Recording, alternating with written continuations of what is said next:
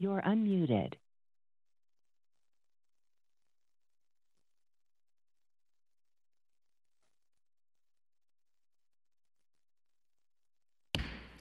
This meeting will come to order. Welcome to the October 12th, 2023 regular meeting of the Public Safety and Neighborhood Services Committee. I am Catherine Stefani, Chair of the committee, and to my right is Vice Chair Engardio, and to my left is Supervisor Dorsey. The clerk is Mr. John Carroll, and I'd also like to thank Kalina Mendoza at SFGov TV for staffing this meeting. Mr. Clerk, do you have any announcements? Yes, thank you, Madam Chair. The Board of Supervisors and its committees are convening hybrid meetings that allow in person attendance and public comment while still providing remote access and public comment via telephone. The Board recognizes that equitable public access is essential, and we will be taking public comment as follows. First, public comment will be taken on each item on today's agenda. Those attending in person will be allowed to speak first, and then we will hear from those who are waiting on the telephone line. The public comment call in number for today's meeting is 415 655 0001. When prompted, enter the meeting ID for today's meeting. The meeting ID is 2663 593 6535. After you've entered the meeting ID, press the pound symbol twice. You'll be connected to the meeting, you'll hear the meeting discussions, but your telephone line will be muted and in listening mode. When your item of interest comes up and public comment is called, those joining us in person should line up to speak along the curtain wall that I'll point out each time. And those on the telephone should dial star 3 to be added to the speaker line. If you're on your telephone, please remember to turn down the volume on your television and your computer, your listening devices, your radio, whatever you may be using to access today's proceedings. Alternatively, you may submit public comment in writing.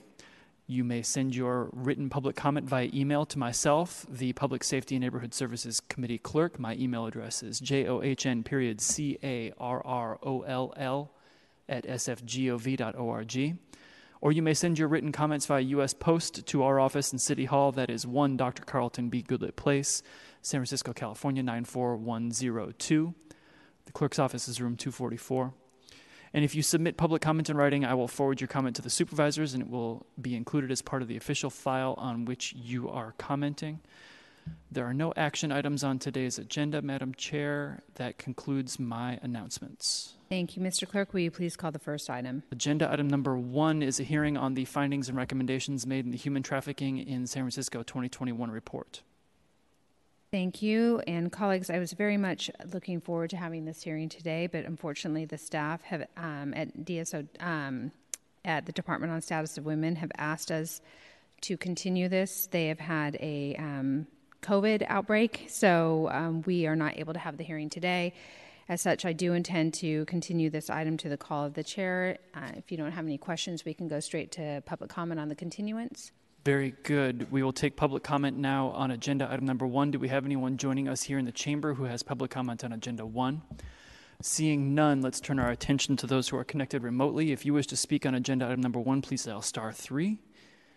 And Madam Chair, I see that we have no callers in the queue. Thank you. Public comment is now closed. I'd like to make a motion to continue this item to the call of the chair. On a motion offered by Chair Stefani that this hearing be continued to the call of the chair, Vice Chair Engardio. Engardio, aye. Member Dorsey. Dorsey, aye. Chair Stefani. Aye. Stefani, aye. Madam Chair, there is no opposition. Thank you so much. And will you please call the next item? Just a moment. Agenda item number two is a hearing to receive information on how San Francisco law enforcement data dashboards can provide more robust, user friendly, and anonymized online information on crime and law enforcement response through the various stages those being incident, arrest, intake by the district attorney's office, initiation of prosecution, sentencing, and disposition. Thank you. This item is sponsored by Vice Chair Engardio, and I will turn it over to him. Thank you, Chair Stefani. And I'd like to thank the department representatives who arranged their busy schedules to be here. Everything we want to fix in San Francisco starts with safe streets. But we can't fight crime with a spaghetti bowl of data. Solutions depend on good data, transparent and accessible crime data residents can trust. That's why I called this hearing to see how we can share crime data compared to other cities. Today, we will consider how our district attorney and police department can better inform the public. At a future hearing, we will look at the courts and the sheriff's department.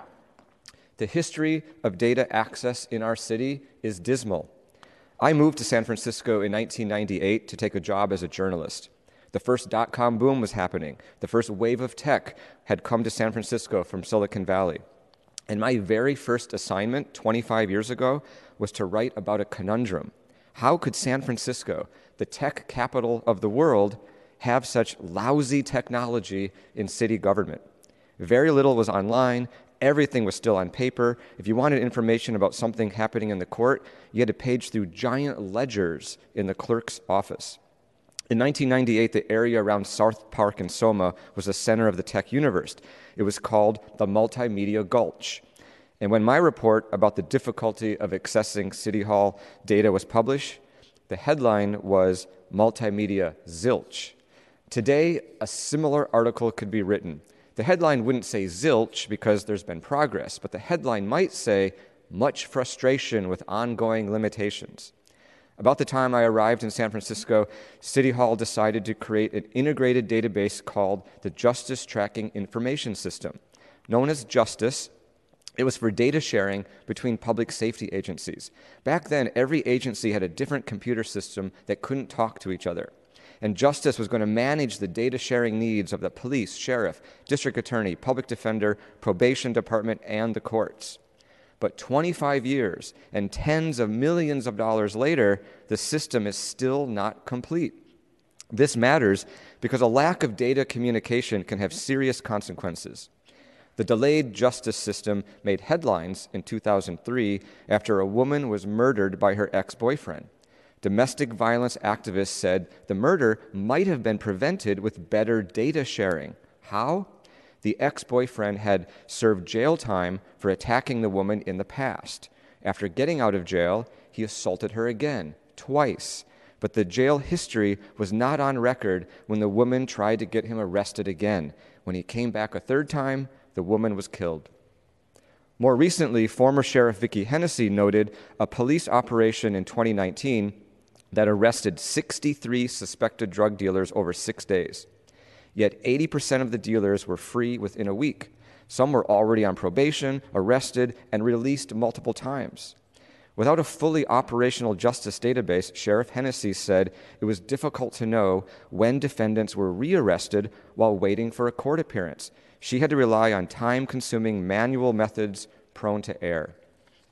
So there are two types of data streams that need to flow well data that government agencies share with each other, and data that is shared with the public.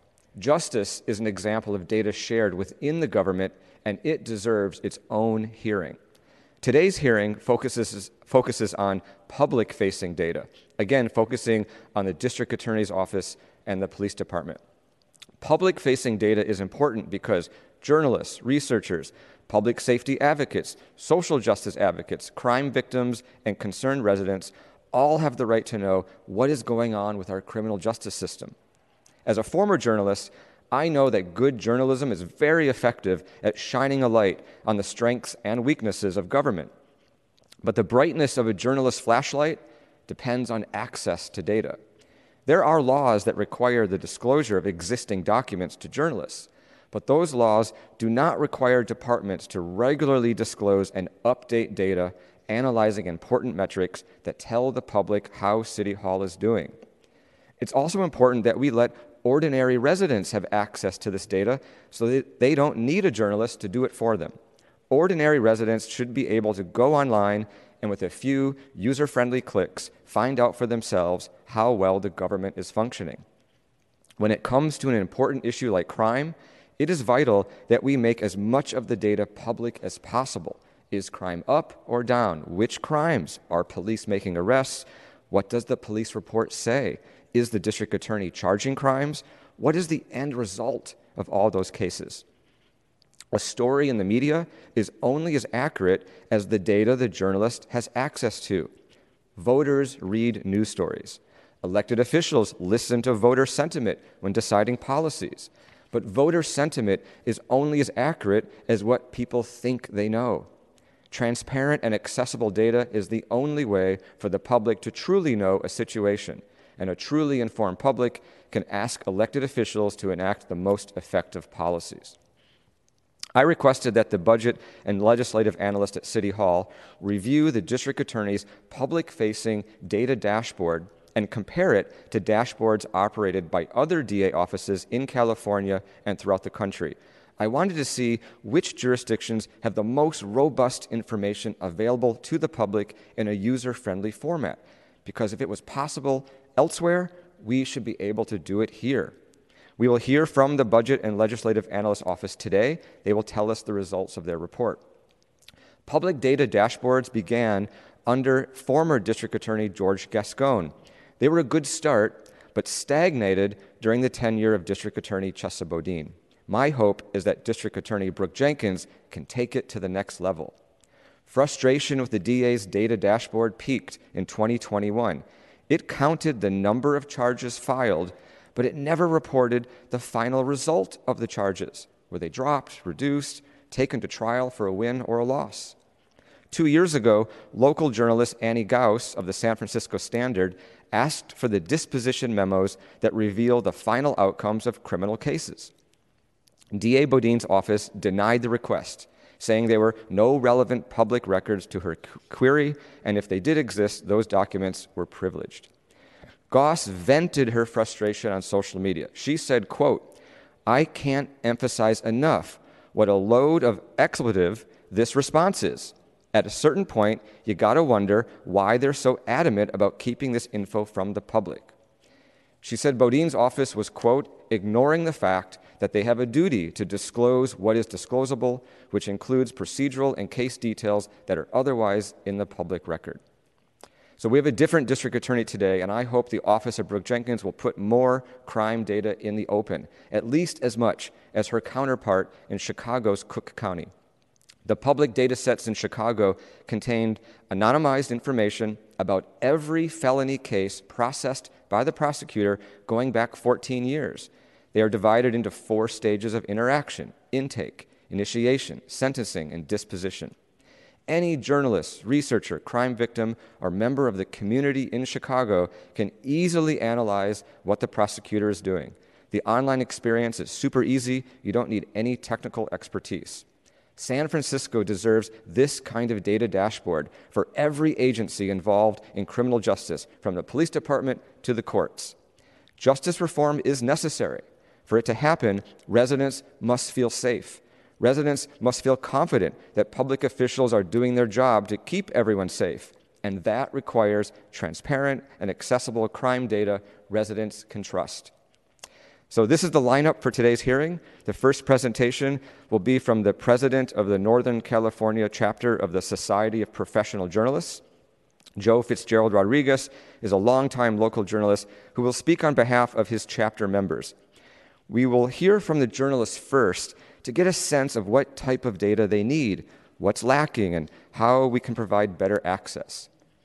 And while, while today's hearing focuses on the district attorney and police department, we can also hear what the journalists need from the courts to help inform our follow up hearing about the courts. Next, we'll hear from Fred Brousseau, Director of Policy Analysis at City Hall's Budget and Legislative Analyst Office. He wrote the report that reviewed our district attorney's data dashboard and compared it to others in the state and around the country. With that overview, we will then hear from Edward McCaffrey, Chief of Policy for the District Attorney's Office, and Nora Gregory, the Data Director. They'll explain the current capabilities of their data dashboard and the work they're doing to expand it. Finally, we'll hear from Catherine McGuire, the director of the Police Department Strategic Management Bureau. She will explain how their public facing data dashboard works. Myself and the supervisors on this committee will be able to ask questions after each presentation, and then public comment will happen after all the presentations are completed. So, Mr. Fitzgerald, you have the floor. Thank you.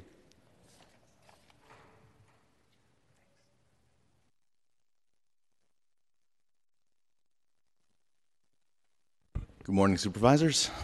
A little strange to be on this side of, uh, of this room, of this chamber, usually right over there.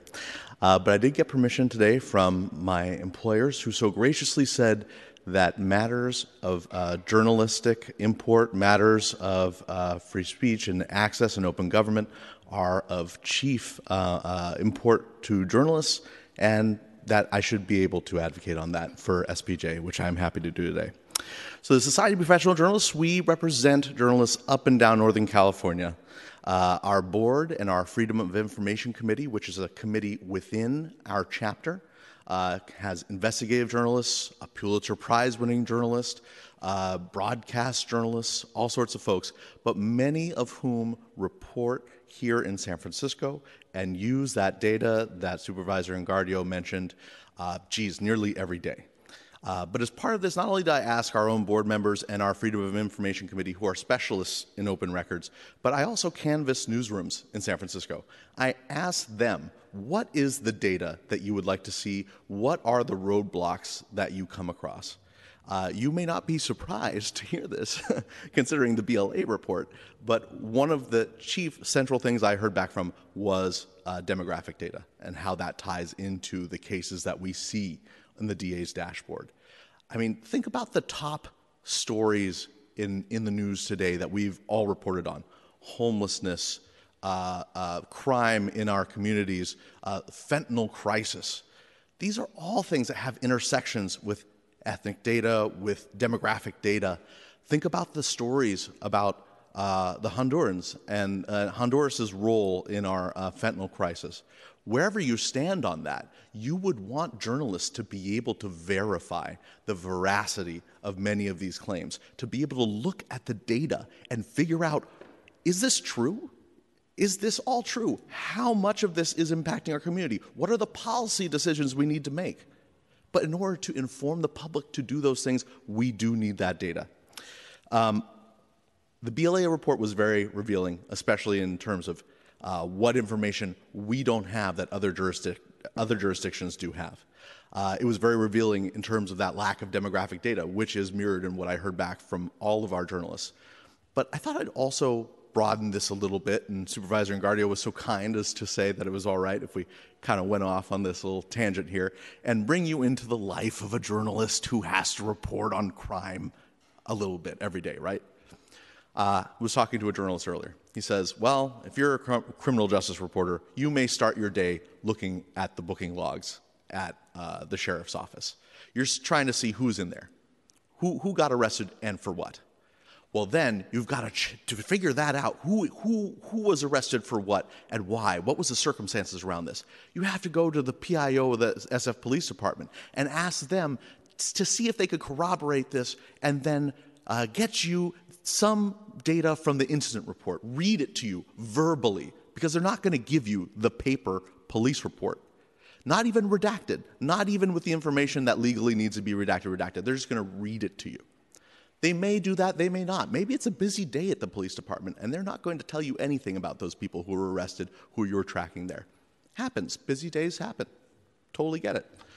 Well, if you do happen to be so lucky to get that data, then if you want to continue following the lifetime of that arrest, then you have to go to the DA's office. And they may or may not give you the information you want to know about that arrest. You are, again, at the whim of the PIO. You may have some broad data that is on the dashboard, but you, as a journalist, have been dogging this PIO for, for a long time. You then send in records requests. You're trying to figure out what's happening with this person who assaulted this woman on Market Street. What happened? We don't know. And we, we have to rely either on the PIO's grace or on public records requests that may take weeks, that may take a legal battle is this any way to report on the crime that is happening on our streets to the citizens that we all care about? This should not be a fight. We should all be on the same side here. Um, so you get that data. Maybe. So let's, perfect world. You've gotten the police report stuff read to you. The PIO at the DA's office gets you some information. Okay. Now you want to see what happens in court. Now, I know this is not necessarily your all's jurisdiction. Not much you can do about the courts, but you can advocate. You can ask. So I'm going to explain this. You go down to the court in person. You have to ask for the records by filling out a form. They're not online, they're not in a web portal. You have to fill out a paper form. And then you get an appointment where you can then look at the criminal records. Or you can get them mailed to you, snail mail, because that's very helpful. Uh, now, I love those clerks down there. Let me not say anything ill of those folks at 850 Bryant. They're doing God's work. They are awesome. But the system that is in place that they have to work in is difficult. It's difficult for them, it's difficult for us. We have to follow through going to the court time after time to figure out when the next court date for that person is. That's not even true in Alameda County. Go to Alameda County. Look, Google right now, you're all at your laptops, Alameda County criminal records. And you know what? They'll pop up in a web portal. There is a whole calendar. You can see cases. It's really very easy. Gosh, very envious for people who are fully just looking at Alameda County crimes. Um, in San Francisco, it's not quite so easy. So, this is the lifetime of following a criminal justice story from stem to stern for a reporter. This is a tussle. This is a fight. This is not, this is not easy. But it should be easy. It should be easy, as Supervisor Engardio said, not just for journalists, but for citizens. In a perfect world, they wouldn't need us to tell them any of this. They could just go look it up. And then we could be off reporting stuff that's harder, again, to find out. Um, much of that uh, data would be helped. We have a whole list, a laundry list of requests from journalists we heard of, from, and I will submit it to you in writing to make it a little easier to track. Um, but the basic gist of it is being able to follow the lifetime of an arrest, um, having unique tracking numbers, possibly to help track that person across different agencies, uh, having uh, the ability to download the full amount of data from the DA's website. I mean, they present all the data there, but you can't get it raw. If there's an error, you can't go investigate why that error happened. You have to go ask the PIO again, which is a roadblock to that data. Um, so there's many ways this can be reformed. I look forward to this conversation. I look forward to giving you more of this in detail in writing in, in the near future. And I am really thankful and grateful for this discussion. Thank you all so much. I'm, I'm here for any questions you have. Thank you, Mr. Fitzgerald. Uh, I have one question on the police reports. Like, are, are, those not public record? Is there like what is is there uh, like in the old days? You know, you, they were pr- pretty easy to obtain. Like, is it just a res- resistance to hand them over, or is there been a new policy? Yeah, I'm, I'm, you know I'm not a criminal justice reporter, so don't take this all as sacrosanct. Uh, and I'm sure there are people here who have more uh, uh, uh, precise information about the legal aspect of it than me. But to my understanding from my discussions with reporters who do report criminal justice consistently, um, while they can give the police report with some redactions, um, most often they opt to verbally recite the portions that they are legally able to release. One idea from a journalist that I solicited said, well, what if there was a portal every day with the arrests and the relevant portions that are able to be made public made public on that portal and you just could check it every day like you check the booking logs for the sheriff's department and there are parts that cannot be released from that police report i'm sure uh, supervisor dorsey would know better than i considering his work and, and parts that can but if there are parts that can why not simply release that on the portal every day i mean right now we get um, press releases on major arrests of interests why why not simply uh, have those collated on a web page so we could check them when we need to. Uh, why depend on the press release? Why be on that mailing list? Why have to be on that mailing list in order to get, in order to get that information? Are there, is there any uh, fear or worry among journalists that when you file a story based on the data that you're able to find, that oh, I hope I got it right, or or, or will the story potentially like say something that with a deeper data dive might say something differently otherwise? Or how, how does a journalist deal with that uncertainty? Well, that's why the paper record is so much, uh, so much more valued. Um, when someone says something to us, do they say it uh, erroneously? Do they make a mistake? you have to rely on that trust with that source. And if it's a government source, that trust might be higher. But you also have to verify. So having the paper document, even redacted, is a much better way to verify. I have to say, I have in my time as a journalist gotten SFPD police reports redacted um, for incidents. It has happened. So it clearly it can happen. But in other cases in recent years in my professional life, I have been rebuffed. Um, it's and and so have other journalists. So it you know it is it happens when it happens and it doesn't when it doesn't. Great. Do my colleagues have any questions? Right. All right. Thank you, Mr. Fitzgerald, for Thank being you. here to represent the Society of Professional Journalists. Next, I'd like to welcome Fred Brousseau from the Budget and Legislative Analyst's Office to speak about the comparative analysis of prosecutorial dashboards. Good morning.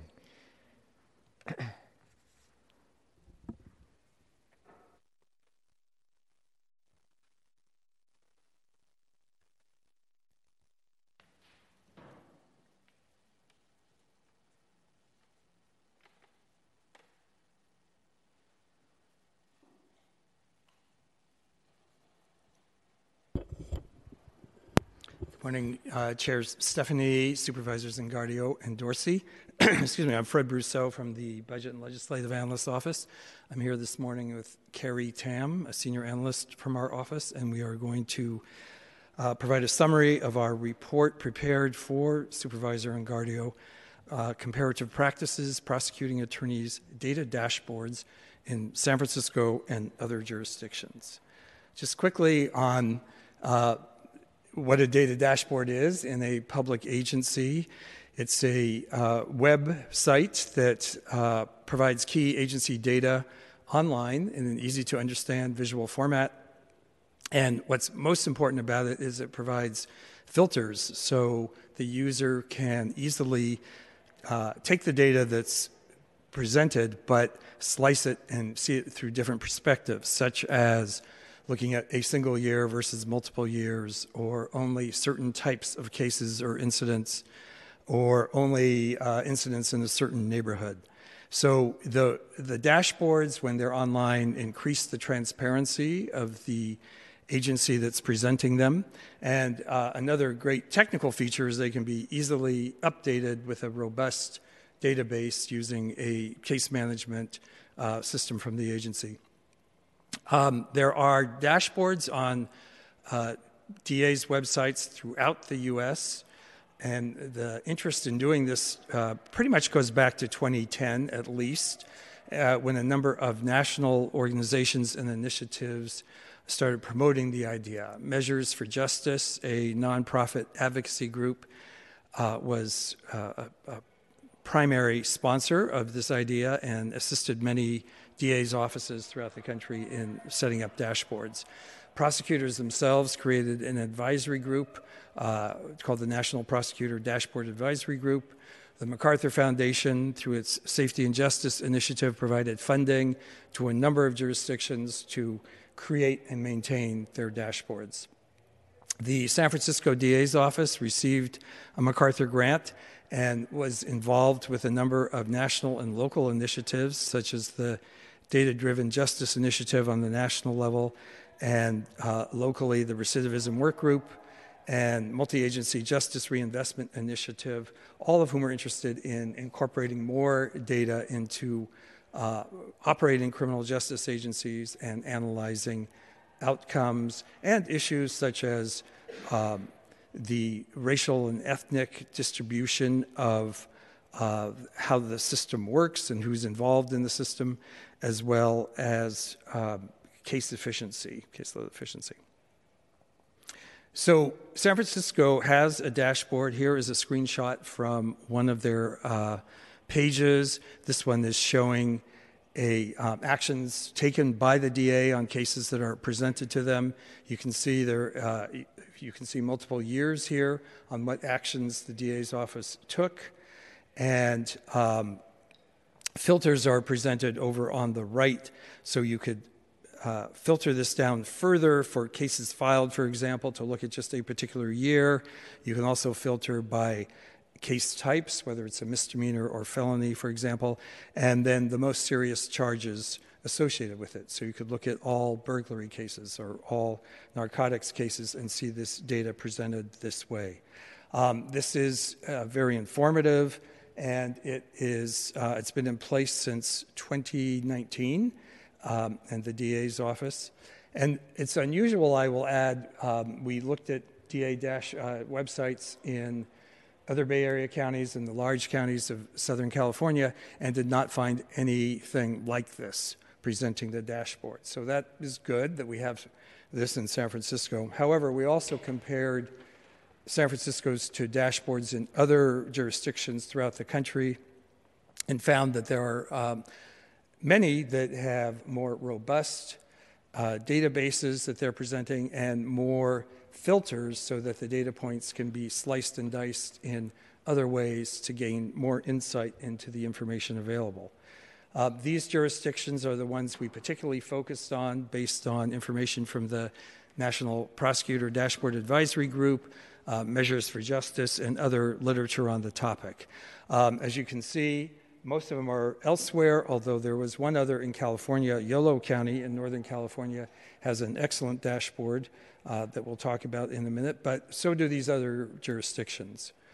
All of them uh, follow a similar structure or have a similar structure where the key steps in the prosecution process is uh, presented, and you can see that in these four columns with the, the headers shown here represent each of the key steps from arrests being presented to the DA's office, the actions taken by the DA, case dispositions, whether there was a conviction or an acquittal, and then case sentencing, uh, did it result in a jail sentence, probation, etc. And then in each column, you can see the uh, filters that can be used in some, if not all, of the jurisdictions we reviewed, so you can get more uh, refined information and, uh, and perspectives on the data presented. We have a lot of detail in the report, and I won't go through it all now, but we took each of these four steps and looked at what each of these jurisdictions presents. And here you see just a summary for the six jurisdictions in the one column of how many of them present filters that can be used for this particular data point. So for arrest referred, can you get it by offense type? Yes, in most of the jurisdictions, and yes, in San Francisco. But you will see some gaps here where it is uh, available in some of the other jurisdictions and not in San Francisco. And the pattern here is uh, prosecuted individual demographic information is uh, missing from San Francisco, so you can't slice it by the race or ethnicity of the um, of the individuals being prosecuted or other information such as their age, their gender, uh, their geographic location, what district of the city they live in, and related information. And again, you find that in um, some, most, um, but not necessarily all of the other jurisdictions we reviewed. Everyone is a little different. This uh, screenshot shows a page from the Yolo County dashboard. This, we think, is a particularly exemplary dashboard, um, though all of them offer robust data and uh, lots of ways of looking at the information. But what we liked particularly about Yolo, it's a Tableau platform, and you can take any step in the process. This one here is for one month and showing the decisions made by the DA's office after they reviewed the case. And you can click through to any of the data points shown below. So I highlighted uh, cases misdemeanor cases prosecuted. So there were 330 for this particular month. You click on that, and you can get the uh, offenses. You can get you know the, the particular charges for the case. You can then click on that and get more information. What was the gender of uh, of defendants for those particular types of cases?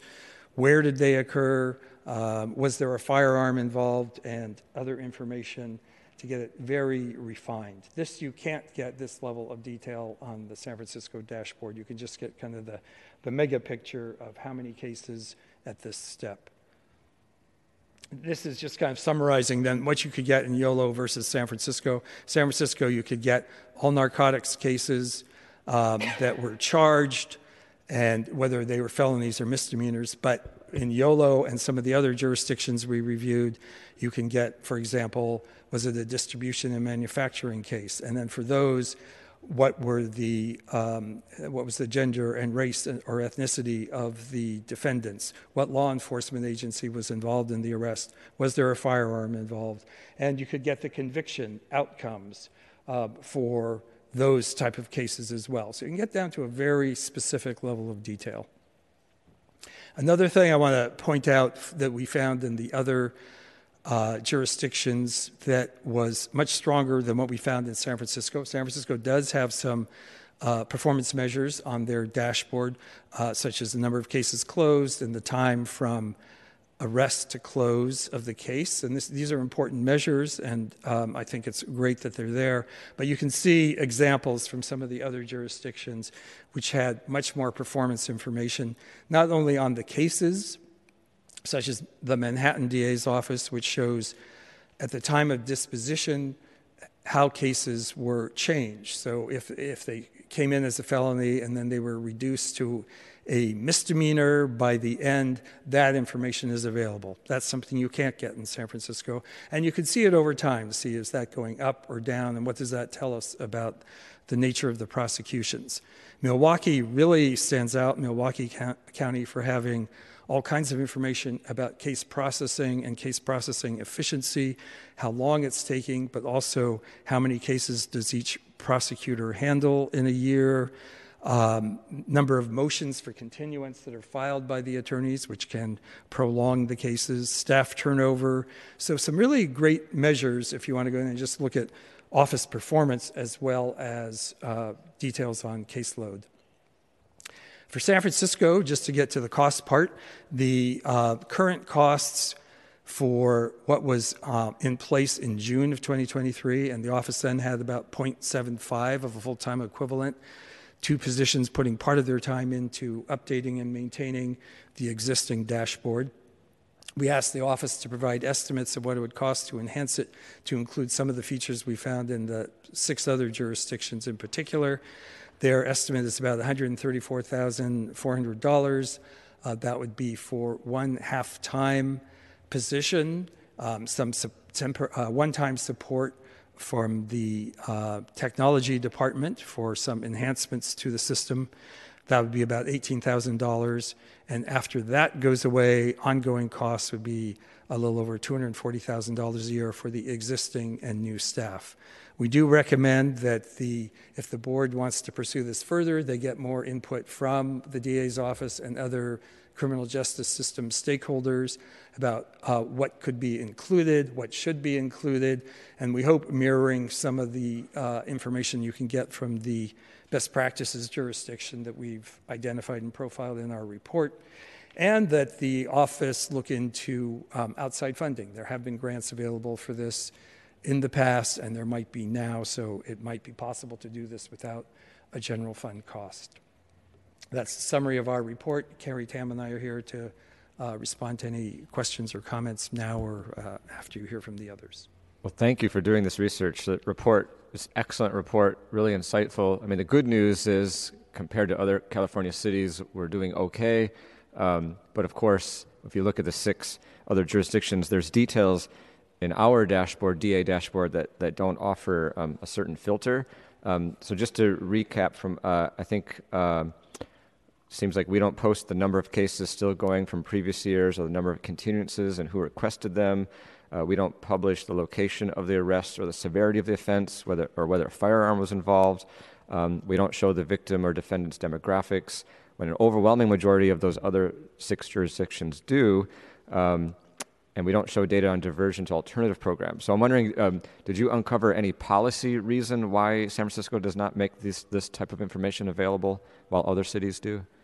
Um, not necessarily a policy reason. I think from the staff, and they can probably uh, explain it better. But I think that uh, you know there was a certain level of funding to get it up and running, and then it's st- remained static over uh, the last several years. So the dashboard really hasn't changed during that time it got up to a certain level and then remained constant. And um, I don't think anyone's opposed to it for a policy reason, from at least anyone we talked to, but uh, the, the funding and the resources have not been provided to uh, enhance the system.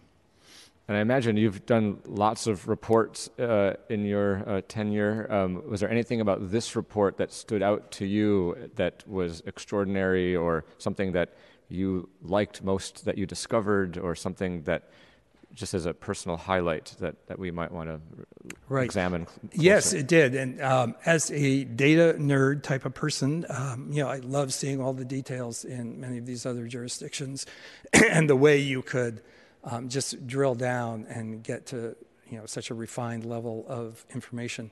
But the other thing that I found that surprised me, frankly, is the um, the performance measure information. And I will again point to Milwaukee, and we interviewed the Milwaukee County District Attorney, and you know he was really kind of an open book. It's everything is there. Sometimes it's not a pretty picture. Sometimes you see problems in the data, and uh, his belief is that that is um, information that the public should have.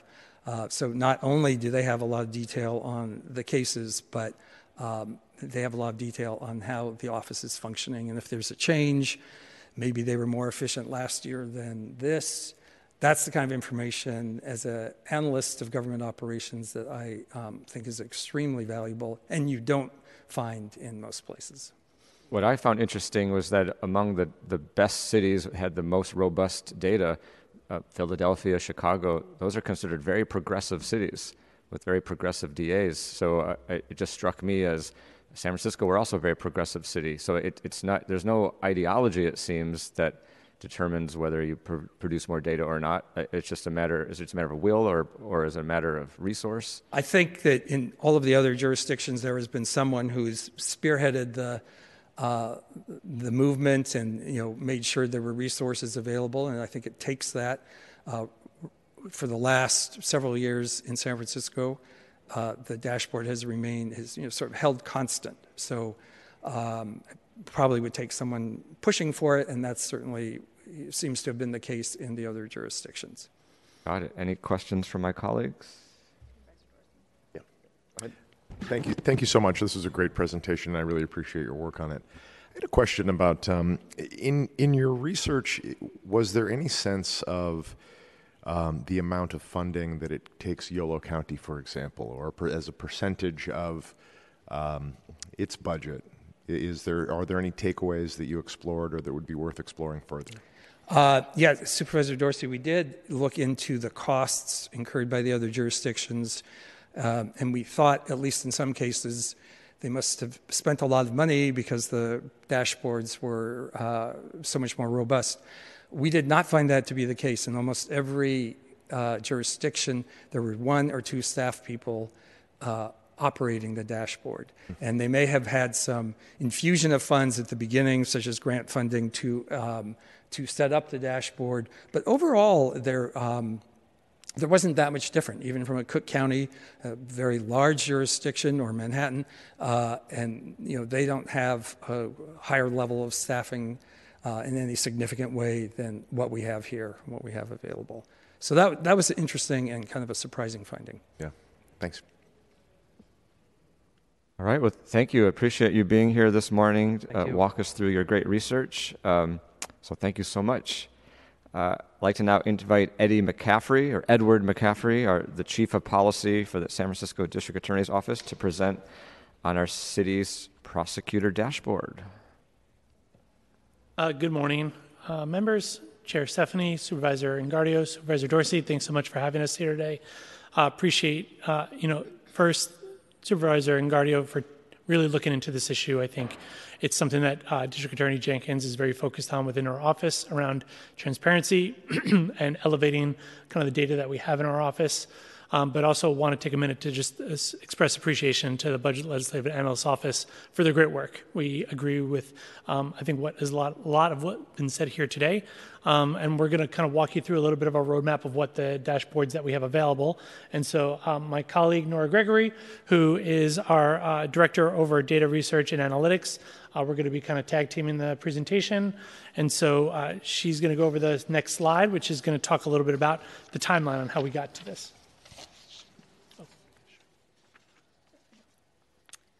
Uh, yeah, so hello, good morning. Uh, the dashboards that we published today are really a product of over a decades long commitment by our office across multiple elected DAs to use data to drive decision making, uh, to better understand the impacts of the criminal justice system, and to provide greater transparency to our office's work. Um, and this really got started in 2011 with District Attorney, Attorney George Gascon, who launched uh, something called DA-STAT, which was a performance management system modeled after CompStat, which many law enforcement agencies use. Um, and the goal of that was to focus on using data to make operational decisions in the office. Uh, and it was really for DA-STAT that the office began putting together internal reporting tools, very early versions of some of the dashboards that we published today to track various metrics. Um, And, you know, in the intervening decade, the office has been a part of many local and national initiatives aimed at getting criminal justice agencies to adopt more data driven approaches. A notable example of this uh, is the San Francisco Sentencing Commission, which was a multi agency working group started by the SFDA in 2012 to study and make recommendations about sentencing in the city and county. Uh, and one piece of this work was to better understand recidivism, uh, and the commission set out to come up with some agreed upon definitions and metrics, uh, figure out a way to share and link uh, data together between agencies, and create a public dashboard to track what was happening with recidivism. And to develop, this dash, to develop the dashboard, the office got help from both researchers at NYU uh, and UC Berkeley. And additionally, we received, as, as, many other offices have, a grant from the MacArthur Foundation, uh, which helped us uh, bring on a data fellow to develop um, this dashboard. Um, and then it was in 2019 that our office became the first prosecutor's office in the state uh, and the second in the nation to publish uh, a set of public facing dashboards. Um, and this first set of dashboards included uh, a dashboard on cases presented, cases filed, uh, trial outcomes, um, and also on recidivism. And then in 2022, we also launched uh, two additional dashboards one on case resolutions or dispositions, um, and then one on um, uh, the work of our victim services division. And so, I'll just so you know, before we jump into some of the uh, dashboards that we are going to present, I just want to kind of outline some key bullet points from us as an office. You know, some you know mission and vision uh, perspective, and you know, I think I just mentioned earlier about the the focus of transparency, uh, but using the data within our office to make informed decisions, uh, both from a policy standpoint and both and also from a strategy standpoint. Uh, as uh, my colleague Nora said, we are the first prosecutor's office in California and the second in the country to publish our dashboards. Uh, it's been, uh, I think, a lot of work over the last five years and work that we're excited about continuing. Uh, we currently have seven dashboards that are live and active. We update them on a weekly, five of them on a weekly basis. Um, and you know, one thing we wanted to make sure we highlighted in this conversation was you know, we can, we're going to walk through some of the filtering. We're going to walk through some of the kind of overall intent of our dashboards. But, you know, as far as the raw data, we also are key partners with Data SF to take a lot of that raw data, make it available on Data SF, um, which I know a lot of other departments do, uh, because I think we kind of want to make sure we focus and highlight that we want to partner and we want to encourage the, the public to dig into our data however they see fit. Um, and you know, we are serving as that partner in that conversation and in that work. And before we get into the dashboards themselves, I'd like to briefly explain where our data come from and how we put together the data sets that ultimately feed into the dashboards and also what we publish on Data SF. And particularly, I want to highlight the vital role that data from our criminal justice agency partners has in the creation of our data sets. Our office has a new case management system that we just got last year that's called eProsecutor. It replaced uh, a legacy system that was called DAMION. And up until a few years ago, DAMION was really our sole source of data for uh, any type of analysis or dashboards that we published. Um, however, DAMION did not include some information that we would want to have. Uh, for example, uh, there was no field in the system to track where the geographic location was of the uh, a case's incident. Um, and additionally, sometimes uh, that there was information that was supposed to be in the system um, that was not there, you know, either through systems error, um, information failing to populate from uh, C- CMS, or just, you know, human data entry error. Um, you know, for example, sometimes we had information missing on case resolutions. Um, and it was in 2021 that we finally got access to direct access to the court and SFPD's databases, CMS and Crime Data Warehouse, and we be, began to bring in additional um, data elements, uh, like the ones I just mentioned, in addition to others, and we integrated those with our own data. Um, historically, we've not had great uh, data on demographic information of defendants. Um, so in 2020, we also began receiving data directly from the sheriff, which included self reported information on the race, ethnicity, and gender of people booked into custody. And as it stands today, we have a systematic way to cull data from each of these sources, clean it, link it together to ultimately produce uh, the data that our office has. Uh, you know, and as Eddie mentioned, we publish seven dashboards on our website. Uh, for today's sake, I'm just going to walk through three of them to kind of explain what we publish and, and how the dashboards work. Uh, this dashboard, which is actions on all arrests presented, shows the number of criminal cases presented by law enforcement agencies to our office each year with the breakdown of decisions our office has made. Um, and to the point that I was trying to make on the last side, the data here comes from not only our own case management system, but we're also bringing in information from the Superior Courts database to make this um, dashboard. Um, you know, the bars again represent the number of cases brought to us each year. Um, there's several different actions our office can take when presented with a criminal case. We can file charges, uh, which is represented by the yellow um, blocks, meaning that we decide there's enough evidence to prosecute a case. We can discharge a case, which is represented by the gray bars, meaning there is not enough evidence uh, to file charges. We can also take other actions, such as initiating a motion to revoke probation, uh, or we can refer, um, you know, a case back to the law enforcement agency for further uh, information, et cetera. Um, the line, the black line running across the dashboard represents our filing rate over time, and that is the cases filed out of all cases presented to us um, in a given year. Um, and the gray line represents the rate where we took any action on a case. That means we did anything uh, other than discharging it. Um, and the dashboard is dynamic. Uh, we have filters, as, as the BLA's presentation was pointing out, on the right hand side that allow you to focus on certain data points. You can filter on the year an arrest was made, uh, the case type that was when it was presented to us, whether it was a felony or misdemeanor, um, the most serious offense on the type presented to us, and whether or not the case was reviewed by our uh, domestic violence unit.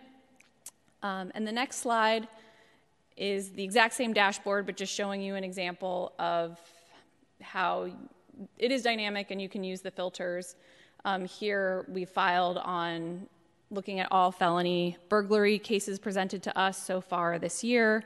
Um, as you can see, um, uh, there were 517 cases that have been presented to us as of uh, September 28th. 79% of which uh, we've filed charges on, and 87% of which we've taken any action on.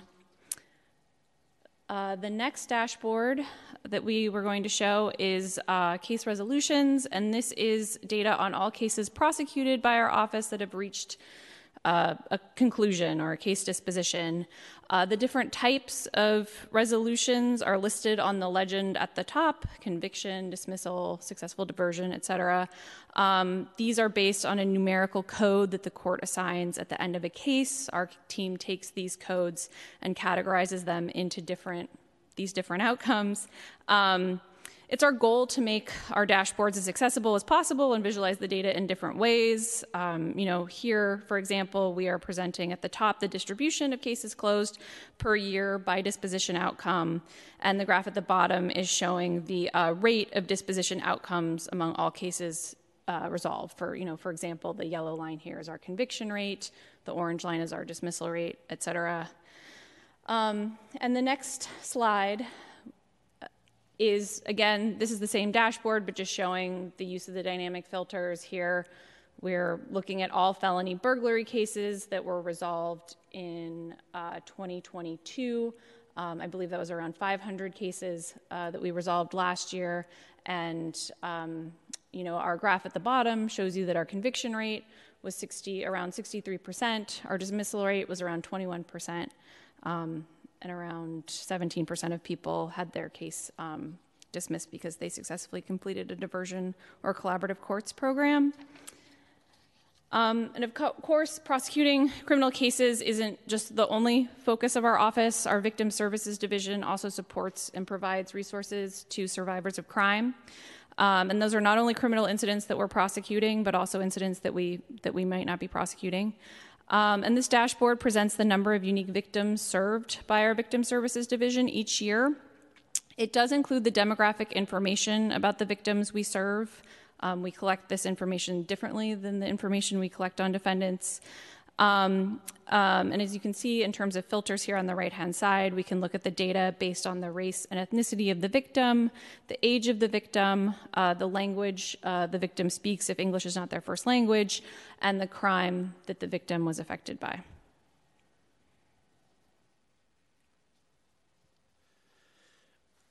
And so I think the, the slides we went through at a high level, of course, um, you know, try to give a, a, little bit of a snapshot, but also try to walk the, um, the reviewer through the process as well. Um, and I think I appreciate the comments earlier from the BLA, which would, you know, talking about just what it requires to maintain and staff the existing dashboards. And so uh, since 2018, our ongoing maintenance of uh, the dashboards has been provided by a few staff members uh, who have dedicated part of their time to the effort in addition to doing a number of other duties. Uh, the allocation of staff time has varied from year to year, with annual costs ranging from about $117,000 to $167,000 for an average of approximately 0.91 uh, full time staff. Um, and so that kind of period over uh, 2018 to 2022 which is uh, in this exhibit here, kind of gives you a little bit of a sense of how the department has uh, sought to fund that, that work over the last number of years. Um, and again, it's mostly been uh, supported through uh, general fund dollars, while we have obviously looked to alternative uh, sources as well. Um, and then uh, just one last item on this one is as of June 2023 to uh, to maintain and update the dashboards was approximately about $124,000 uh, for approximately 0.75 full-time positions. Um, and so, you know, to conclude, I want to again express our appreciation to, to, the BLA and, of course, to Supervisor Engardio and to the mem- committee members to hear uh, this item today. Uh, you know, as I just mentioned, our office is actively seeking uh, funding opportunities uh, from a variety of ways, not just from uh, the city budget, but through grants and from uh, private partnerships as well. Uh, that's something that it's not just related to data dashboards, but related to our victim services work as well as a number of other other units. And so um, we're trying to be as creative as possible uh, because from District Attorney Jenkins' perspective, uh, like I said at the outset, uh, transparency is absolutely a priority, uh, making data-informed decisions. And so from her her perspective, she does want to see what we presented on today, what currently exists on our website, expanded. Um, and so what that expansion could look like would include, you know, publishing broader data sets, uh, such as on uh, collaborative courts and uh, diversion programs, uh, talking about uh, geographical information to talk about uh, incidents and where they're happening throughout the city. we've kind of done a little bit of homework on that internally to kind of understand what what would go into that kind of work, uh, specifically the geographical data and uh, the kind of commitment from a staffing standpoint, uh, knowledge based standpoint, and also from a system standpoint as well to kind of start the ball rolling on hopefully eventually going in that direction to providing that information more publicly available. Um, uh, but we also have kind of motivations to include performance measurements. Uh, we understand we highlighted the victim services team, but I think there is a desire citywide to understand how departments are doing their work and uh, at what rate they're doing the work. And, you know, we come up through the budget process on an annual basis, talking about staffing to certain units, uh, desires and needs uh, for additional resources. But I think from District Attorney Jenkins' standpoint and from the office as a whole, performance metrics is something where we also want to take these metrics, uh, take these dashboards in the future. Um, and so, in addition to you know additional filtering options, which uh, was highlighted through other uh, DA offices throughout the the uh, country, um, you know, the reality is at this moment, we just do not have the staffing levels to make those improvements, to, to take those expansions to the next level. Uh, as mentioned, uh, the, the existing staff is really maintaining and ensuring that the data that we uh, house in our office, but the ones that we partner with other departments, they're there, they're available, that you don't run into data error messages as a user. That's something that I've been on the, on the side of. It's extremely frustrating. And so our team does a fantastic job, uh, not just Nora and her team, but also from our IT perspective to ensure that you know there's no uh, time for service, that they're not down for 24 hours, but that they're continually updated on, on a regular basis. Um, and so, uh, as was mentioned, as far as what that additional support would look like, uh, we do estimate that an additional 1824 principal administrative analysts uh, of an annual cost of around $116,000 uh, would be necessary, as well as uh, a temporary systems engineer at a one time cost of $18,000.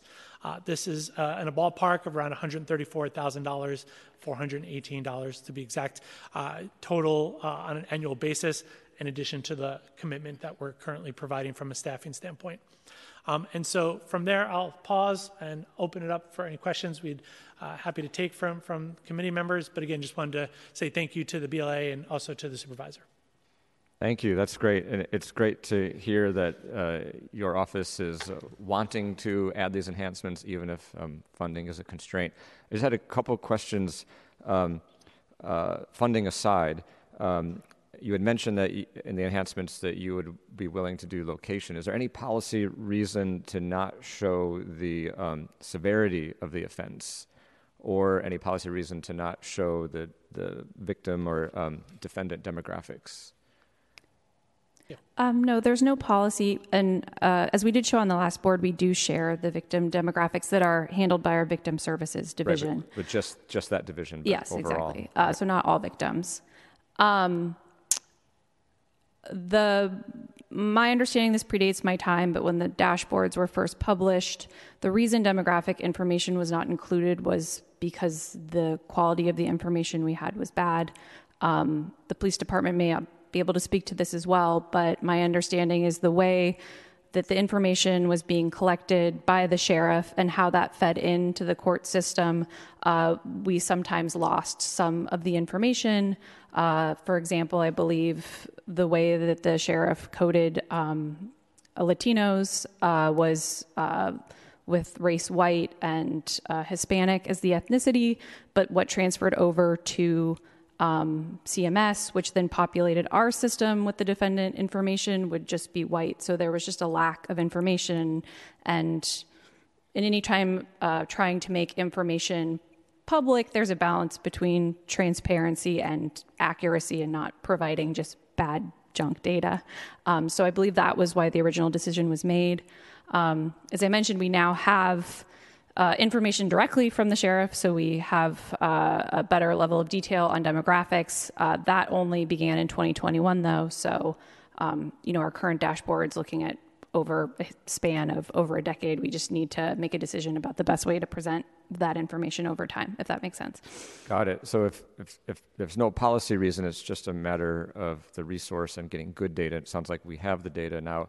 Um, talking about resource because when we heard from the journalists, they said the demographic data was really the number one thing they need. Is there a way to do this a la carte in a sense? Like, do you need to do it all, or is if we can cherry pick the thing that's most needed and we put whatever limited resource we have to at least do one little enhancement, is, or do you need to do it all yeah. together? Yeah, sure. So I think it's a great question. It's one of our uh, items that we're looking into at the moment because our IT division, um, similarly uh, kind of stretched thin at the moment, is kind of battling with a similar challenge, which it's not just a data kind of analysis standpoint, it's also building the systems in order to make sense of the data to populate it. And so it's something that we're looking into. But as far as kind of what is the timeline or what is the expectation, unfortunately, I don't have an answer for you at the moment, Supervisor, but I'm happy to follow up with you. Great. And you had mentioned that, that uh, private sources of funding might be available. Are there, is there anything you've pursued for these enhancements or anything you would like to pursue or are you looking at? Well, I think um, when we talk about private, it's, you know, I, there's a general interest, I think, from San Francisco. You outlined it in your remarks earlier about being, you know, the tech capital. Uh, being uh, an expectation. Uh, we are always looking, and, and we have meetings with uh, entities uh, both in San Francisco and throughout the Bay Area, uh, because we've found that there are businesses that do find value in this in this in this region in this area of of industry. And I think what we want to do is figure out what that right partnership looks like. Um, but of course, we're not going to sit on our heels. We're going to try to be as proactive as possible. Unfortunately, there's nothing active or live at the moment. Um, but again, we're we're open.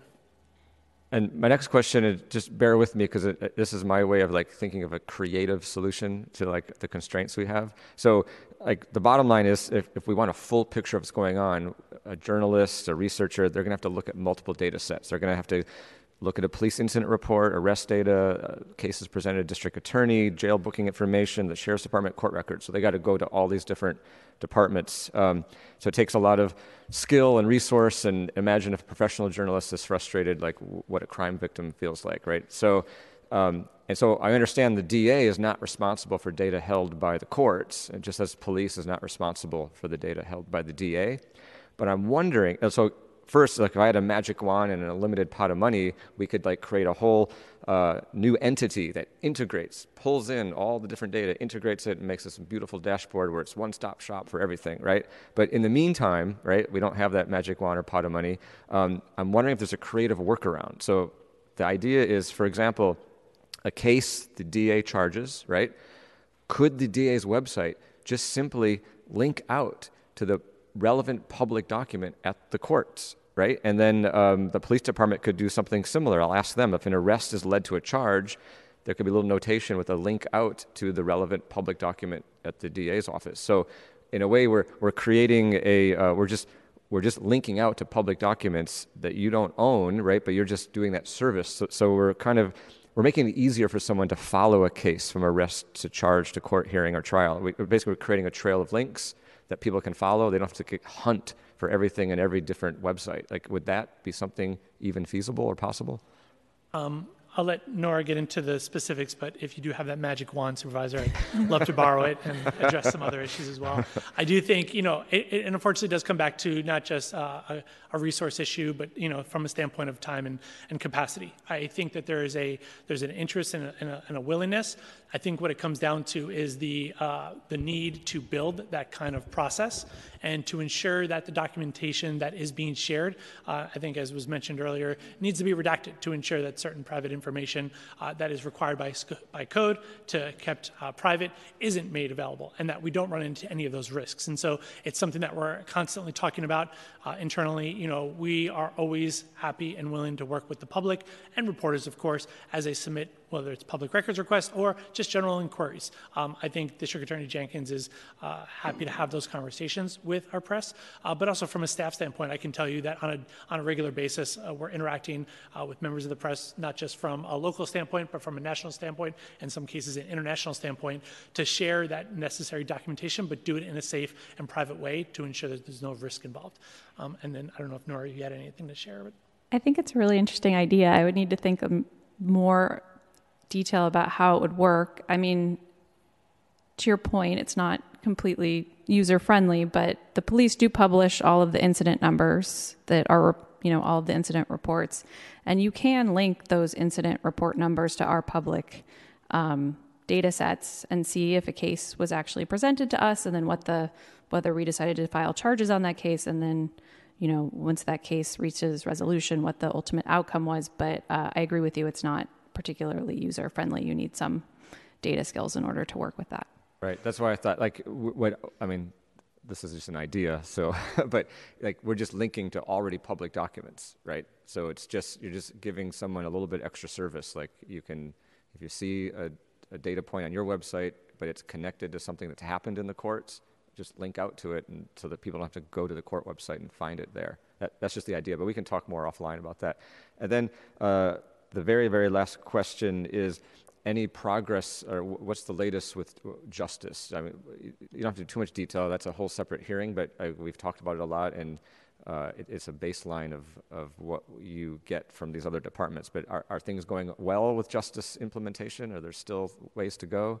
I think there's, it seems like, and I'll let Nora speak to this more in detail. I think that there's a ways to go, but there's a high motivation and willingness to kind of come to the table and figure out what those solutions are, much more so, I think, in the last couple of years. It seems like I, have witnessed, um, just from a tangential standpoint, that uh, there, uh, from the partners that are at the table, that there's a high willingness to kind of troubleshoot those concerns and those issues and try to get some of those problems fixed as soon as possible. I, don't have the specificity of exactly what those challenges and those issues are, um, but I have seen kind of a, a much uh, stark difference from the first number of months uh, District Attorney Jenkins took office to the last like six or so.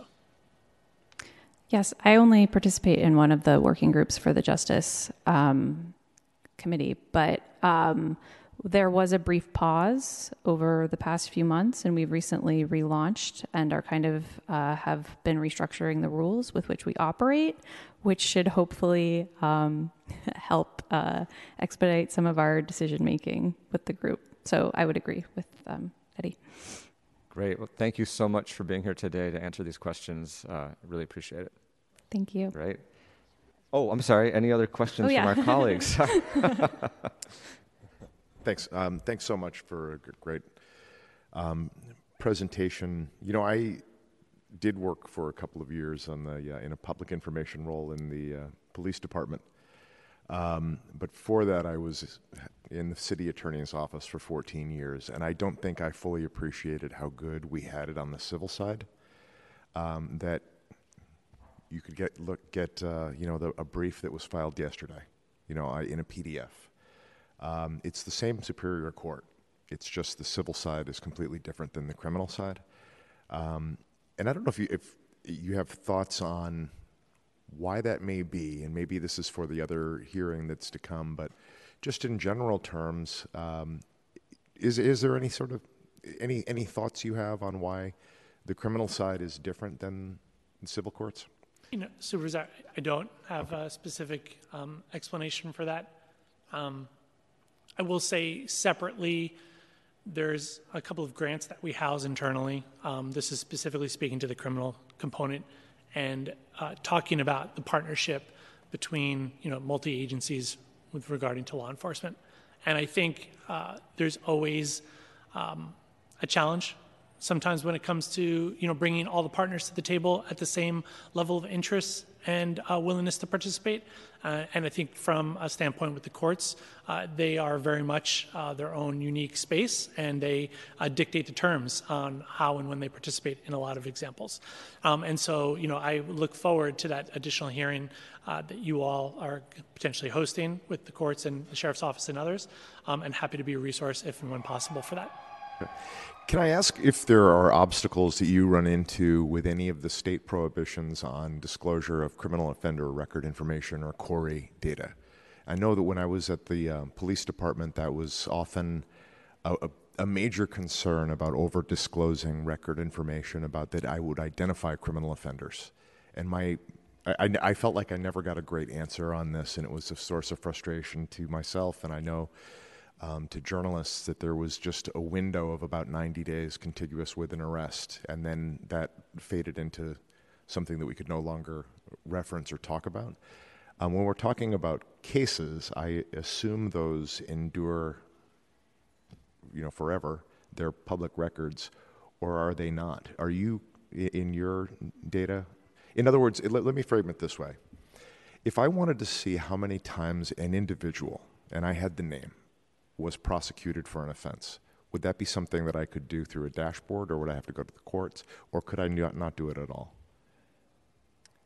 Um, so, to your point, uh, state law prohibits us from publishing uh, summary criminal history information. Um, so, we de identify the case level. We do publish case level data, um, but we, identi- we take away the personally identifying information the SF number, the name, uh, the date. We do publish uh, some information um, in aggregate about uh, whether or not we see people come through the system again. Uh, we have a dashboard called the Subsequent Contact Analysis Dashboard, which is looking at uh, those who have um, been convicted uh, and served time in county jail or have been on probation and whether or not we see them again either through an arrest, arraignment, or subsequent conviction. Um, but that's information published um, in aggregate, if that answers your question. Okay, so it doesn't include the. There's no transparency on how many times an individual has been prosecuted. Uh, not one individual, no. Okay. Okay. Okay. Thanks. Thank you. Thank you so much for being here. Appreciate Thank it. Thank you, Supervisor. Yes. All right. Lastly, we're going to hear from Catherine McGuire, Director of the Police Department Strategic Management Bureau. Um, thank you for being here. Good morning, supervisors. Uh, thank you for having me. As you said, Catherine McGuire, I'm the Executive Director of the Strategic Management Bureau at the Police Department. Um, I'll be talking to you day uh, today about our. Uh, well, I wanted to give you a little bit of an overview and background on our system or our types of data that we collect and um, how much progress we've made in the last six or seven years, and uh, then tell you kind of what's on the horizon as well or underway and on the horizon, and then uh, dig in a little bit more into the detail of uh, responses to information requests and um, incident reports. Next slide.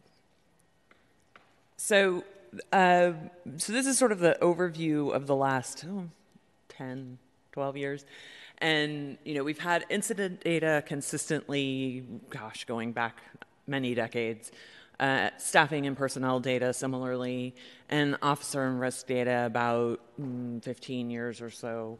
Um, that that um, those are you know pretty big, and really the first two being very big data sets that that we've ha- have maintained for a very long time. The the newer data sets are our use of force data, which is now you know systematically collected and with demographic information and the like. Um, we have body worn camera footage, which in, entails some um, high level, some metadata about the body worn camera um, footage that then, you know, we, we don't really do any analysis on it, uh, but it's there. and then we have stops data, and uh, which has gone through several iterations in the last um, eight years. And I'll t- I can talk more about that, but ultimately, uh, we also have introduced electronic evidence tracking in the last few years, and we will be. The big thing on the horizon is case data. So, this is our case management system, which is part of our records management system that we are in the process of implementing. Um, I'll just make note of two major improvements that we've made recently on use of force and stops data. For use of force, we have shifted to an electronic um, form that is entered directly in the field, not in the field, but by supervisors in the field. Um, and that instead of a paper form that gets sent and then entered. So it reduces the possibility or um, the potential for data entry errors. And then the stops data um, is has also been improved just this year in the last few months. We've shifted from the state stops data collection system to uh, an internal off the shelf um, vendor that is providing multiple uh, modules in their system that will, will allow us to do a number of things. And I, I won't go into that today, but happy to talk more about that at some point. Next slide, please. So drilling down to, or actually zooming out more, more like, um, wanted to kind of give you just an overview for the public in particular about the various buckets of data in the criminal justice system. I'm not here to speak on behalf of the entire criminal justice system, but I thought it was helpful context for for those um, folks watching who aren't aware that all of these different data. Uh, data pieces in the criminal justice puzzle are handled by different agencies, and some of whom are not even city agencies. Um, so, you know, as you can see, DEM really handles the call type and why police might respond. Um, and then, and this is just the police side, the criminal justice side. Um, DEM handles also fire and um, EMS uh, dispatch. So response, detention, and arrest, that's the SFPD. And we track, you know, I've already talked about all of our data types, so I'll skip over that. And then, of course, the sheriff's department ha- handles booking information, the district attorney handling charging information, and the courts really handling outcomes um, of those charges. Next slide, please. Um, so the currently SFPD is is in the configuration stage of implementing central. We um, ran in our uh, procurement process and selected Central Square for our RMS implementation. Again, an off-the-shelf system. This is a big transformation for SFPD, who has built a lot of their systems, or we've built a lot of the systems that we had in house um, for about 10 years and realized, well, we really are better at, at fighting crime, not mm-hmm. being a software development company. And so um, we made that shift. And so um, Central Square includes uh, a case management system as well. That is something that right now we have case tracking, so we know what cases are assigned and to whom but that's about the extent of it. Um, the case management system would be something that our um, our investigators can use as a tool to help them look at where the evidence is, what result, what the crime lab is finding, what um, there. There's just a lot of opportunity there, and a lot of opportunity for um, analytical outcomes or, or, ability to analyze those data as, as they come online. And we have no idea what we'll be able to do in the future, but um, it, will be a, a, shift for the police department, seismic, of seismic proportions. Um, transparency, we're really, we are, as uh, the other agencies have indicated for themselves, relying, data, pushing data to Data SF. Um, we've got all of our data sets on Data SF save our use of force data, which is in process right now. Um, we are also uh, we also do a lot of reporting and visualizations of our data. We've got the crime dashboard, as you know, um, Chair Engardio, uh, and then the stops data dashboard is coming soon. Uh, we're, we have a partnership with the controller's office to develop that dashboard, and I believe we're really close to being finished with that work. So that will be coming soon. The stops data dashboard and the crime data dashboard seek to be part of um, a solution for my analytical team to no longer have to publish our quarterly activity and data report.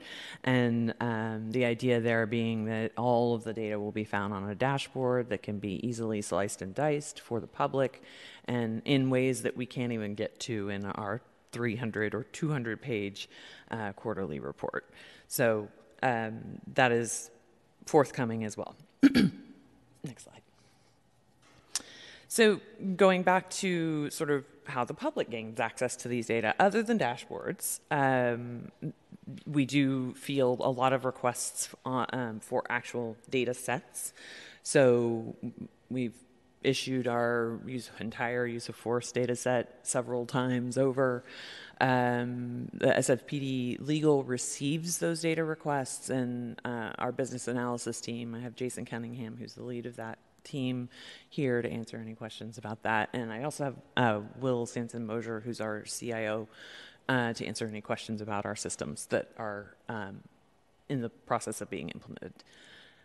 So we are mandated, or the business analysis team has to remove personally identifiable information per state law, um, location for sexual assaults and other crime categories, and any incidents involving juveniles to protect their anonymity the goal of um, our program, of our transparency program, really is the most frequently requested data sets being posted on DataSF, and those are the ones that are already there again, but for our use of force data set uh, for people to use on their own and analyze whatever they like. Uh, and it does, all data sets do include demographics except um, our our arrest data right now. Uh, and that is a function of a, a, legacy system that we're in the process of replacing. And then finally, uh, shifting to an online, transparent data set really allows us to free up those analysts' time for other necessary work, such as management analyses, evaluations of operational or administrative changes, and ensuring data integrity, consistency, and accuracy. Finally, uh, for incident reports, thanks much. Um, we so incident reports generally when we, we get a request, I'll go through the process very high level here. Um, they're processed by our Crime Information Services Division and the Administration Bureau. Um, the and they essentially they will send out to the unit or the you know, sort of folks that authored the incident report to redact the incident report as appropriate with the guidance that we have set forth in our Department General Order 3.16. Um, and, excuse me, the there are, you know, there's some detail there on that slide about what they can and uh, do redact, and it's really in order to protect um, victims or witnesses. And the the piece that is lesser known is probably to the public and maybe yourselves as well is that inf- um, SFPD may further redact information that may risk or expose investigative techniques or the completion of an investigation. And so, if uh, an incident is under investigation and there's content in the report that might expose the investigation or uh, interfere with the investigation, um, the the department may decide that it, it's not in the public interest to release it. Um, so as you can see, there is uh, in 3.16, I'll go back up to that third bullet and the sub bullet, the quote there um, that I believe ties directly to state law about um, unless release would endanger citizens, law enforcement personnel, or law enforcement investigation, or constitute an unnecessary invasion of privacy. Um, we must release it unless it fits one of those things. We we we do release those things, and that concludes my presentation today and happy to answer any questions. Great, thank you. So, uh, right off the bat, I'll ask the same question I asked the district attorney's office about linking to other agency records. So, knowing that you're not responsible for records the DA holds, um, could you hyperlink to the DA's website? Meaning, if if you have an arrest that led to a charge, then why not just link out um, so people can read a public document about that charge? So that way, right, it's just helping people you know guide them to the to the next phase Mm-hmm. Um, I love that idea. I, I think that um, there are several ways to get at that. I think Will and I were just um, we were just discussing a potential simple solution, which might just be to provide instructions on our crime dashboard mm-hmm. or wherever they're looking that says use this number go here and search. and that might be the simplest solution. A more elegant solution, which I think probably would be about a billion dollar project and 10 years, would be a system that is, uh, you know, has the incident report and then there's a hyperlink from the incident number on the SFPD incident report the incident number that then searches all the systems in the sheriff, the, the DA, the court, that then would produce all the relevant records. But again, that's that's like that is a pipe dream in the future, and I think ultimately that that's something where you know the nitty gritty of that would include every agency having to have redacted their their records. Um, quickly. Uh, and, and, this is presuming several months later, maybe that's more possible. Um, every agency having redacted their, their records and put them online. So that's, and that sounds rather simple, but if you're talking about the volume that we're all dealing with, um, I think that's where it gets a little bit more difficult.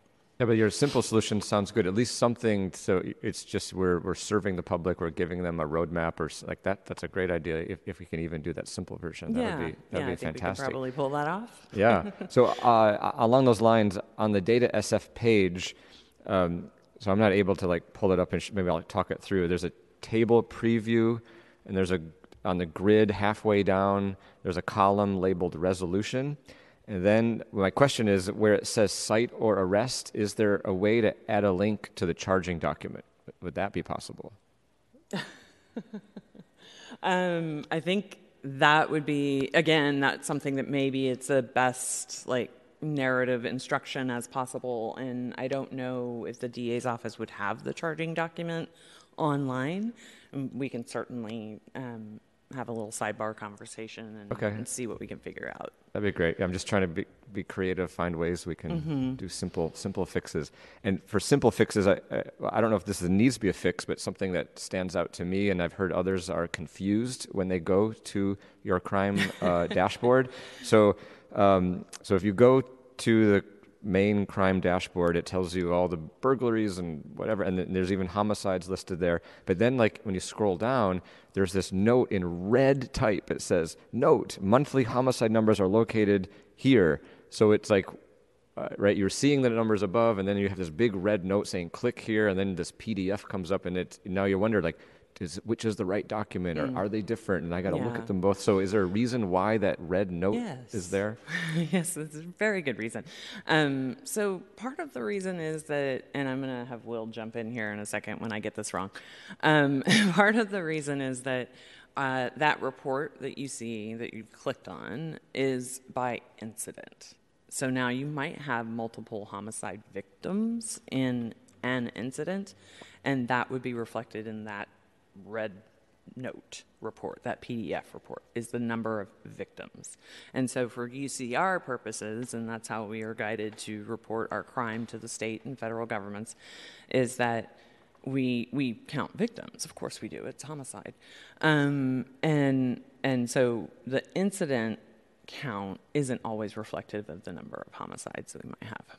That's confusing for Yes. we, I mean, you know, another solution is eliminating that homicide in the, and then just keeping the link to homicide number or counts. But, um, you know, we leave it, we've left it for now.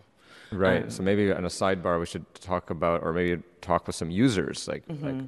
victims or community advocates or journalists. To like, how what's the confusion level? Is there language that could be said that to to avert the confusion, or you know? Yeah. So okay. Yeah. And then, uh, um, yeah, I, yeah, I wanted to ask about police reports because this was a, a, another number one topic we heard from the journalists. Um, it, you know, you know, in many cities, it's pretty routine to get a police report. So I'm, I'm trying to get a sense. What, what, what I'm hearing from journalists is that it seems to be kind of on the whim of what was happening that day and who they're interacting with, and it's I'll have time to tell you what's in it, or I'm not going to get back to you, or I'll put it in the mail. Like, is there a? Uh, I just want to get a sense. What like what's the baseline procedure for getting a police report? So, um, as I described before, I suspect this is a bureaucratic and an SFPD unique issue. Um, I, I know, and I, I hate to say this because I know we say it all the time. It all comes back to staffing. So um, the the uh, the issue. uh, So as I described before, the request comes in. It goes to our criminal information or crime information services division. That's our records room. Um, they then refer it out to the field to whomever wrote the report or, or the unit that wrote the report, and they have to do the redaction. That makes sense because you have a person who's the closest to the case who knows it well enough to know whether or not it fits those criteria we, we talked about, right? So, but the the problem can be is that person on leave? Are they busy with responding to calls for service? Are they, you know, there's any number of factors that might go into that. So there's there's room for improvement there for sure on the bureaucracy side. Um, I think giving our um, our CISD, Crime Information Services Division, a bit more um, well, more staffing would be great there, and then um, better guidance on what and what can be red- or should needs to be redacted, and maybe it's. Um, I I think there was a there was a comment that I think the reporter made about that made me think. Well, we might be able to do a somewhat automated solution where they wouldn't get the full police report, but they could get more information without us having releasing anything that would be of um, of that would you know sort of endanger either victims or witnesses or the um, or law enforcement. Right. Because yeah, So- because I saw your list of criteria. It, it seems pretty standard. So like, a educated person or trained person could probably look at most police reports and, and check the list. And so it, maybe it's automated, uh, maybe it's AI, and then someone just reviews it. Uh, but it seems like that could be a, you know a better process, and that we can push out those the, that, those police reports faster. I mean, ideally, it'd be amazing if you had a on a website where it's a map of the city where an incident happened, you could the public could just click and that redacted police report would just show up so you, everyone can see, get, at least get more information, right? Yeah. Based on what you were saying. Yeah, So for sure. I think I will say there's a, there's another element of this, which is we were talking just yesterday about police reports and um, police reports. You know, they get written, but they have to be approved by a sergeant too, and and and in some data sets even higher levels. So the availability of that sergeant and whole shift of incident reports have to be reviewed. So it, it's not. So sometimes there's a little lag there, and so that those incident reports don't go into the system as an official incident report until it's been approved. So we do want to make sure that that. So the example that the that um, the member of the press was citing about, they looked at the arrest from the night before and you go and you look for the incident report, that incident report might not be available yet to Crime Information Services Division. So, especially if it's a pretty, like if they were arrested at 11 at night and it's 6 a.m., you know, there could be an issue there. Got it. Uh, Last question, and I I actually heard this from a couple of journalists who, when they just texted me about, hey, ask this question. So uh, basically, the so the chief gives a report at the commission, the police commission meetings. Um, so that you could find that, or it's a, it's noted on the police commission agenda, but it's not anywhere else on the crime dashboard. Or, or is there a way to at least link out or show the video? I mean, I think it's more like he just gives an oral report, right? So is there a way to like link to a video of that or, or have like a AI transcript of it or something so people can hear what he says? Um, I mean, we can look into that for sure. I think that um, a lot of that, a lot of those incidents are reflected in the CompStat reports that are online. So um, that is also one source of of that information. I thought you were going to ask me some questions that everyone was going to go to sleep to if I gave the answers, so that was better. Well, great. Any questions from my colleagues? Thanks so much. Um, I, I wanted to just ask my understanding about police reports and information is that there's an, if I recall correctly, there's a 90 day sunset. In other words, there's a period of time for criminal record information when it is disclosable, and then that disclosability vanishes. That's, that's the, the guidance that I recall getting. Probably know better than I do in city this case. attorney's office. And I may ask um, Joe Fitzgerald Rodriguez to, to answer this also, but before you, before you go, um, is there, are we done with the transfer from the uniform crime reports to NIBRS, to the, the National Incident Based Reporting System? Uh, unfortunately, no. So um, some of many of the issues that we were, you know, if, well, a good smattering of the issues that you all have surfaced will actually um, help be resolved by our NIBRS implementation. So now, the records management system that I was referring to is the system that gets us to NIBRS compliance. That system, we're in the configuration stage, which then, which just means we're setting up the system to then be tested. Um, and so that, the testing phase begins next year, July, next in 2024. And then uh, we move, and that's about a year long process. And then, because making sure it really works. And then uh, we would go to, um, uh, we go live and, and have an initial phase of uh, training and all of that. That, sorry, I'm getting that backwards. We would have training and then go live, uh, and that's about another nine months. Okay. Oh, and certification by the state, of course. So that's when we get to, and that takes six months as well. Great. Thanks so much. Could I, would it be okay if I, I have, for the Society of Professional Journalists, I have some interest in um, just exploring your, um, some of the challenges that you're running into. Um, you know, I assume some of this, what we're talking about here, is making sure that um, the members of the Fourth Estate have access to d- data trends and crime data and those kinds of things. But I also know that a, a large portion of what you do is case specific Right. and individual specific. Mm-hmm. And I was curious if you or your members run into the same sort of CORI issues, meaning criminal offender record information that doesn't really give and actually denies visibility to um, somebody who might be getting prosecuted multiple times or getting arrested multiple times. Is this something that you're encountering in El- in San Francisco? Yeah, you know. I mean, you know, we so heard a lot from our members, um, but also in my own experience, you know, certainly, you know, it, we I was reporting on a story with uh, Han Li from the SF Standard, who you may all know. Uh, we were looking at uh, attacks against the Asian American community and trying to follow up on the cases and see, well, where are the cases now? What's happening now? But trying to get a holistic view of the people who were involved in those cases, very difficult. And being in and out of the court in order to just look at the simple records that are available online other places um, makes it more difficult. And that lag time in getting those records, also difficult. So there's a lot of elements of this. Thank you for asking that. But we, one thing I also wanted to add, and I neglected to say before, is we're very cognizant of the right to be forgotten and the right of uh, you know people who are accused to be able to wipe their records. And so we understand also that people need have those rights, and we w- definitely want to be cognizant of that balance. Thank you. Great, thanks. I have just a quick question for Catherine McGuire.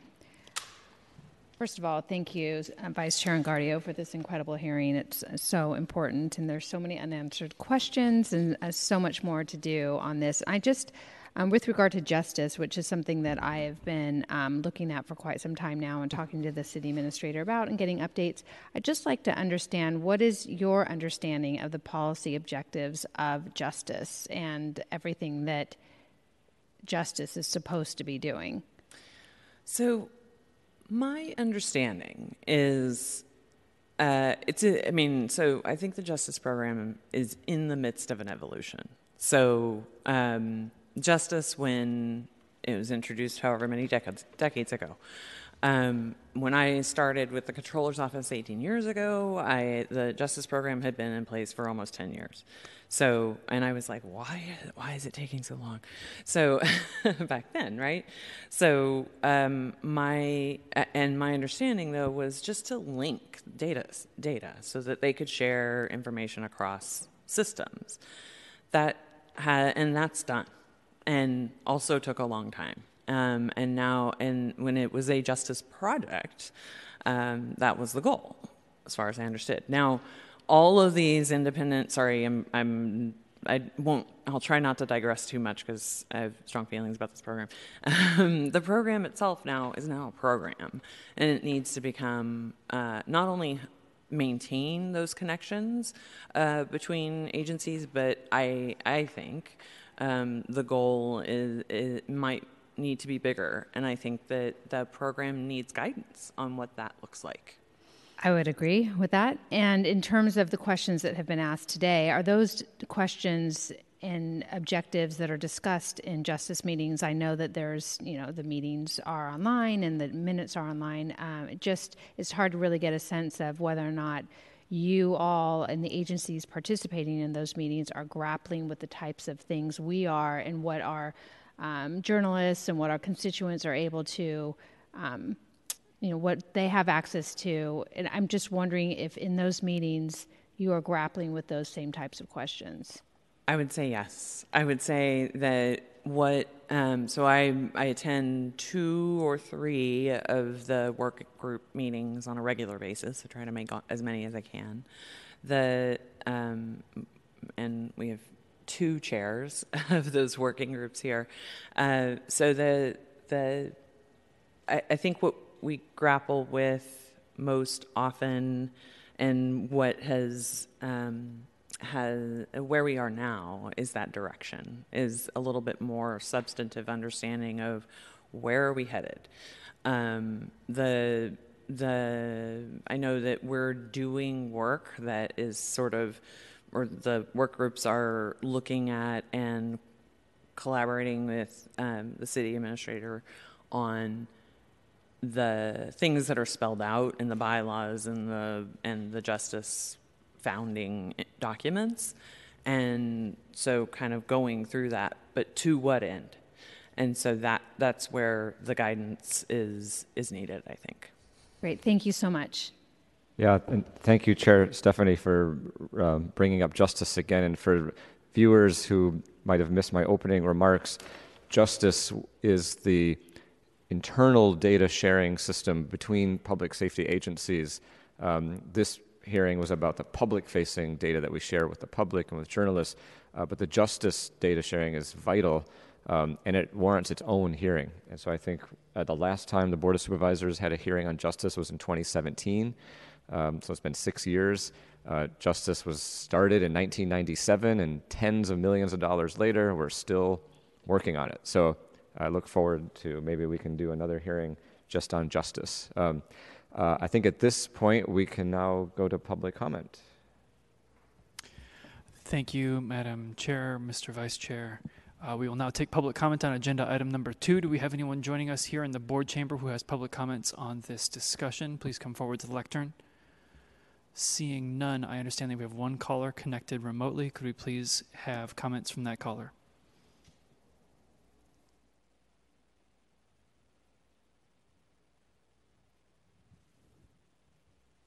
And caller, if you are connected and you've heard that your line has been unmuted, that means it is your opportunity to provide your comments.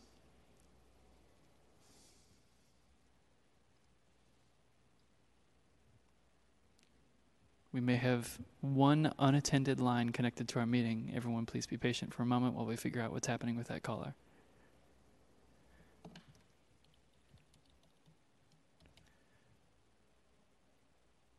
SF Gov TV, are we still connected to that caller?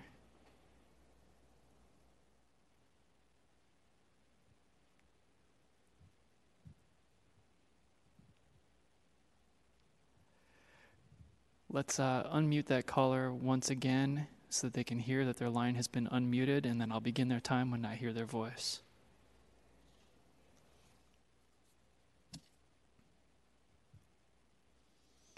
Okay, well, it appears that this line is unattended, uh, and otherwise, Madam Chair, I don't see that we have any further callers in the queue. Thank you, Mr. Clerk. Public comment is now closed. Closing remarks? Sure. I'd like to thank all the speakers and my fellow committee members for this important discussion today. It's clear we need to understand and learn more. Um, we talked about JUSTIS and that it warrants its own hearing, but for the purposes of this hearing, um, I think it'll be beneficial for people to hear from the sheriff's department and the courts at a continuation of this public hearing on the topic. So at this time, I'd like to make a motion to amend the hearing request to strike from the long title the words and the Mayor's Office of Innovation, and instead, after the comma, add the Superior Court of California, County of San Francisco, and the Sheriff's Department. So moved. Can we have a vote on that? Thank you. Just catching up with my notes. So I'm hearing that this is a motion to amend the hearing title to remove the Mayor's Office of Innovation as a reporting agency and to add the Superior Court and the Sheriff's Departments. That's right. On that motion offered by Vice Chair Engardio. Vice Chair Engardio. Aye. Engardio, aye. Member Dorsey. Dorsey, aye. Chair Stefani. Aye. Stefani, aye. Madam Chair, there is no opposition. Thank you, Mr. Clerk. And what would you like to do? One, and now I'd like to make a motion to continue this item as amended to the call of the chair. We have a roll call vote. On the motion to continue as amended to the call of the chair, Vice Chair Engardio. Aye. Engardio, aye. Member Dorsey. Dorsey, aye. Chair Stefani. Aye. Stefani, aye. Madam Chair, there is no opposition once again. Thank you, Mr. Clerk. Do we have any other items before us today? There is no further business. Thank you. This meeting is adjourned. Thank you.